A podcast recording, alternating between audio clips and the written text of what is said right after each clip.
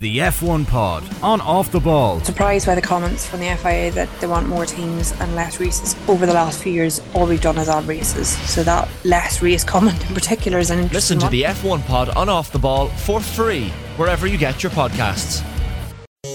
Football on off the ball. with William Hill. Who you got? 18 plus cgamblingcare.ie. This is News Talk. Welcome back to tonight's football show. Richie McCormack here with you. I'm delighted to say that with the WSL on the horizon once again this weekend after the international break, we welcome back Rachel O'Sullivan from Girls on the Ball to the show. Rachel, welcome back to the show. Thank you for having me. Uh, I want to start before we get to club matters with England because uh, things have gone from being absolutely rosy in the garden with brilliant performances, European Championships and World Cup back to back. Suddenly they can't buy a win away from home, and the Nations League campaign has dissolved into a bit of a crisis, it would seem, for the first time under Sarina Wiegman's stewardship. Yeah, a little bit. Um, I, to be honest, I'm not hugely surprised. I know you said that um, obviously they got to the World Cup final, but to be honest, I don't think they were at their best in that tournament. Um, I think it was a testament that they actually managed to get themselves to that final um, with various kind of tactical changes and that throughout the tournament and various challenges to face. Um, I think we've seen it before when when teams go from an absolute high of getting to a World Cup to an absolute low of losing a World Cup final, and then having to pick themselves back up again and now that these in, these international games are no longer simply friendlies, they mean something. Um, getting themselves mentally and physically back up for it again seems to be quite tricky, and it seems that that for me seems to be what's slightly missing maybe for England at the moment.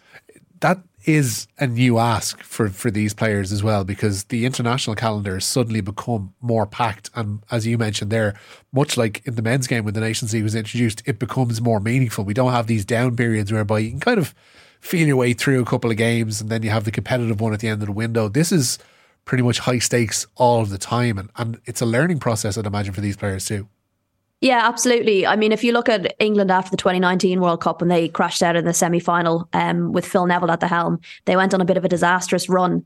Um, now, at least it's not quite as disastrous. It is only two losses, um, but it is something new for them, you know, to have to to change, I guess. And I guess that was the point of the Nations League, wasn't it? We were we didn't want to be seeing teams running away with matches 10 and 20 nil.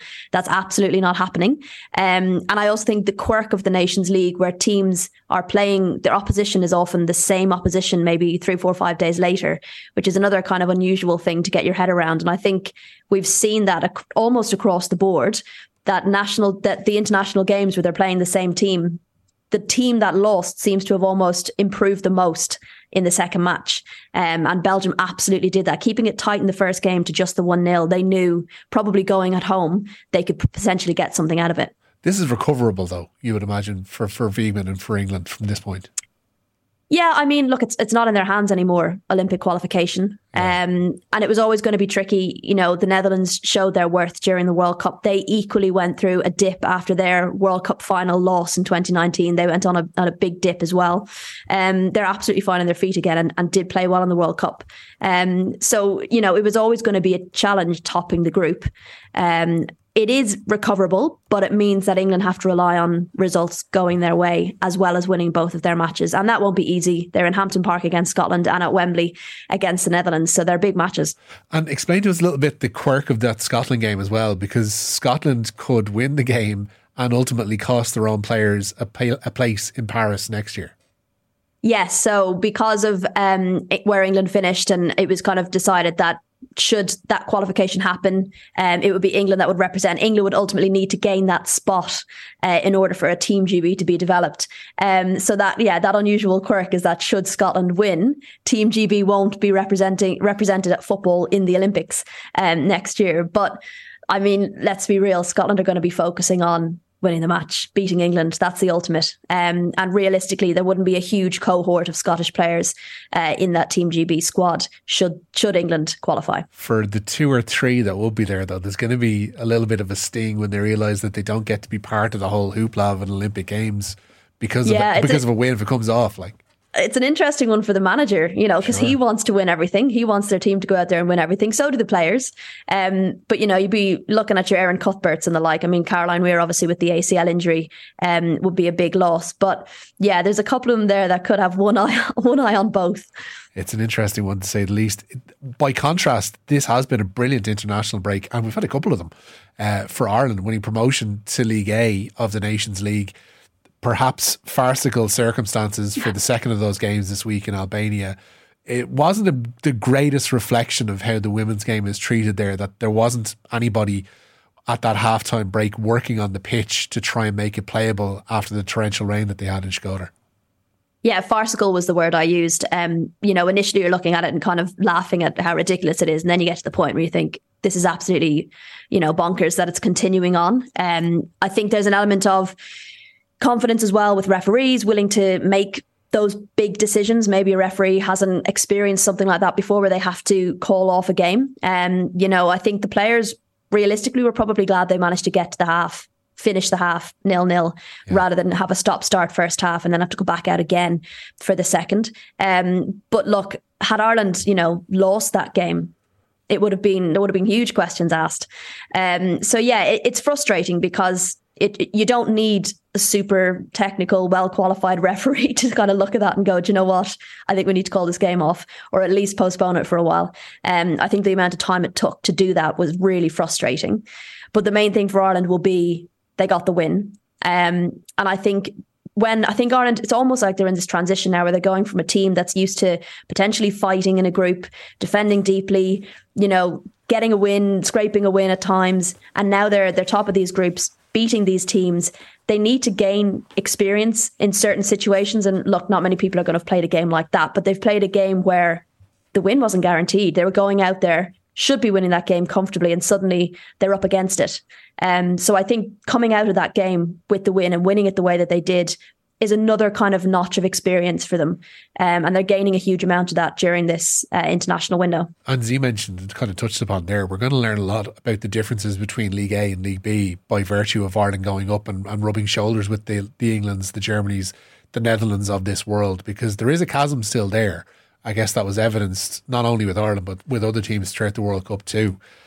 It's going to be a tough ask, and they will be back to that sensation of holding tight and trying to get something from a game and keeping it close as best they can with an hour to with an hour gone on the clock and that's going to be another big ask of that team and, and, and of the manager whoever that might be to come in yeah, but I think what this has done for them, the League B qualification, you know, we're kind of seeing what happened with Wales. Wales have ended up in League A, and it's just, it's almost impossible for them to get out of that group.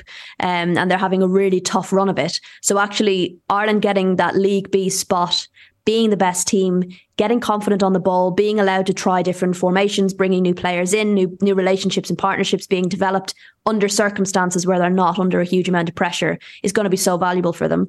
Um, banging away the goals really important. We hadn't really seen them score more than three goals in matches for a while, so that's going to be really important because when they step into League A. Those opportunities may be few and far between, and they need to be confident and comfortable when they do come along that they're putting them away and not kind of relying on trying to find another chance against a team that's probably going to dominate. Yeah, they have found different ways to skin a cat, and I guess you saw that there was a lot of uh, I'll blow and I'll blow and I'll blow your house down against Albania because they did have plenty of chances, and that ball seemed to have been cleared off the line in the second half more times than than I could care to remember. But there is a newfound confidence about how they play at the moment, and it's been really evident in the last couple of international windows. Yeah, they have a swagger, which is quite nice to yeah. see. Um, and I know you touched on on the chasm in the game and the, the the gulf maybe, and we saw a little bit of that at the World Cup. But actually, for me, I think that gulf has closed a huge amount, and Ireland showed that in, in arguably one of the toughest groups that they could stand on that stage and not look out of place. Um, so to have that behind them, and now to have a comfortable, you know, journey through League B it's only going to benefit them um, and it's only going to give them confidence and confidence in each other as well. And we don't only have to rely on Katie McCabe, although she does step up and produce unbelievable performances. We've got other play- players growing in confidence and we've got young players coming through and playing well as well. And they can gain confidence as well. So, yeah, it's an exciting time. And more experienced players who can't find the way into the squad as well. When you think of the Amber Barretts and Leanne Kiernans, etc., this world who weren't involved in, in these past windows as well, they're players who we know can offer something if they are called upon. Yeah, and look, the next international window, they could be back. We've players coming back from injury. You've got Aoife Mannion, Ruesha Littlejohn. You said Leanne Kiernan there, Niamh Fahey, you know, and look at Ireland having depth and really, really good quality depth. Like that's, you know, a headache for a coach, but I, am sure they'd much rather have that headache than, you know, potentially a, a thin squad, if you like. The, co- the coaching appointment thing is going to be interesting, though, when you think of there is that growing sensation that Eileen Gleeson probably doesn't want the gig full time, and who mm-hmm. does now is going to be a, a the big sixty-four thousand dollar question as to who comes in now. And, and I don't know if we. It's one of those things we haven't really seen names floated around too much. I don't know if you've heard anything on the grapevine over there. No, it seems to be kept really tight-lipped, um, and it's funny because you've got the USA, you know, looking for a new coach at the moment. They've already staked their top three and and who they're going for. We haven't really seen that with Ireland, um, but it is an opportunity for the FAI to show just how much they're going to support this team. It could they could really stake a claim if they bring in a really experienced coach, an experienced coach on the international stage, a coach potentially who's won something before. I know that's not necessarily an easy find, but you know that in itself would give the team even more confidence if they see the federation saying, right, we really believe in this squad. We want you to carry on qualifying for major tournaments. So we're going to get someone in who knows just how to do that. Just not perhaps Phil Neville. Yeah, uh, probably. Well, look, he got to a major tournament. We'll give him that. that's true enough. Uh, we do have a really significant card of, of WSL games going up this weekend. Um, particularly, you look at that clash of Arsenal and Manchester City at lunchtime on Sunday. Has the potential to be huge because City have started the season well, and Arsenal stumbled in their first couple of games, but have finally gotten some traction before the latest international break. Arsenal have been funny because I think along the way, these first few games, you know, when they managed to get that draw at Manchester United, you thought, okay, this is it. They've found the spark. They've found it, you know, they've clicked. They're going to carry on now and, and play the way we expect them to play. And then, you know, scraping a win against Villa with those last minute goals, you know, only 2 0 against Bristol. I mean, to be fair, they did play well. Bristol defended well, but Arsenal did create chances. So it's been a bit stop start. You're kind of waiting for them to to find their rhythm. Um, and I guess they would have maybe liked to have found that rhythm before they play Manchester City. Um, it will be interesting though, because coming off the back of an international break, there's so many players that have been involved um, across the last couple of weeks. And you look at someone like Alex Greenwood at Manchester City, who I highly, highly doubt is going to play, given yeah. she was knocked out in the game and, and taken off on a stretcher.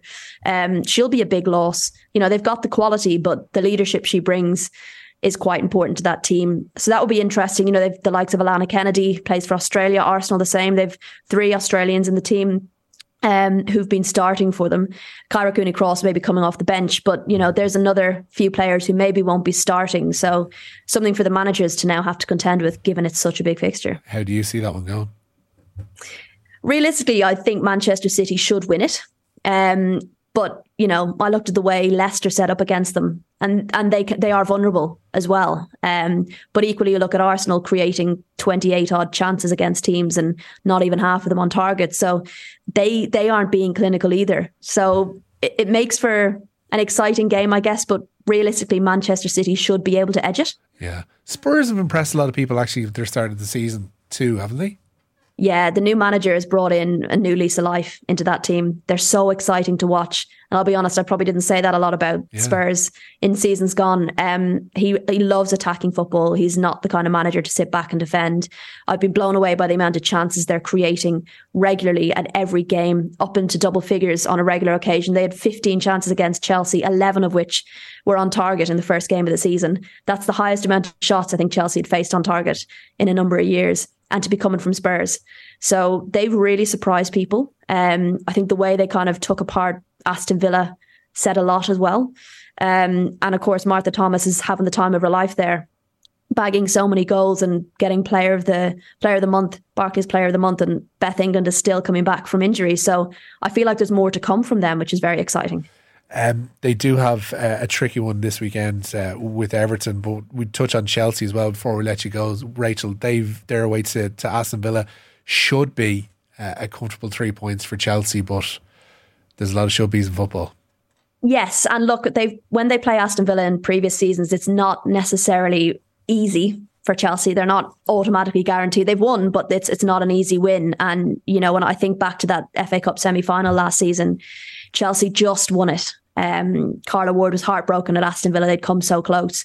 But equally, Aston Villa have had a really poor start to the season. Um, so it could be an interesting one. Chelsea are obviously winning, but they don't look necessarily to be winning very comfortably. Um, and they will have players that have been away. Sam Kerr, the obvious player who's going to have been away in the international break. Mia Fishel as well, who's kind of the backup for Sam Kerr. Um, so it, will be interesting who starts up front for them. Um, Aston Villa will have Kirsty Hanson back, who has been a big loss to them. She was um, got a straight red in the first game of the season and has been a huge, huge loss for them. So she will be back this weekend. And Carla Ward is hoping that Kenza Dali will be fit, who's also missed the first four games and is key, key part of their success last season. So I think she's keeping her cards close to her chest. She said that they're not 100% sure whether she'll be back on the pitch, but they're hoping she is. So I'd say maybe there's a little bit of mind games there, but yeah. maybe Dali just isn't quite ready yet. Listen, I know we're only four games in, but it is nice to have the sense that this isn't just going to be a two, three horse race. There's a couple of teams there that are already in and around the upper echelons of the league, and there's a couple bubbling under that you feel if they do have a run, could put together a title challenge this season. Well, look, I touched on that Leicester Man City game. That was a top of the table clash, yeah. uh, which I don't think many of us ever thought we'd say, given Leicester had zero points come Christmas last year. Um, you know, and, and they have a chance to potentially, I think they're playing Liverpool this weekend, another big game. Liverpool have started well. Um, and there's not much in it. I know Arsenal are sitting seventh currently, but they are only three points off Manchester City, who are top of the table. So it's still fairly close. Um, and I think, yeah, there's going to be a few teams maybe that have surprised us all that we wouldn't have predicted at the beginning of the season. Yeah, it's going to be an interesting one. Hopefully, we'll speak to you again very shortly on Matters WSL and otherwise. Uh, Rachel O'Sullivan from Girls Off the Ball, on, on the ball, even, pardon me. Uh, thanks for joining us this evening.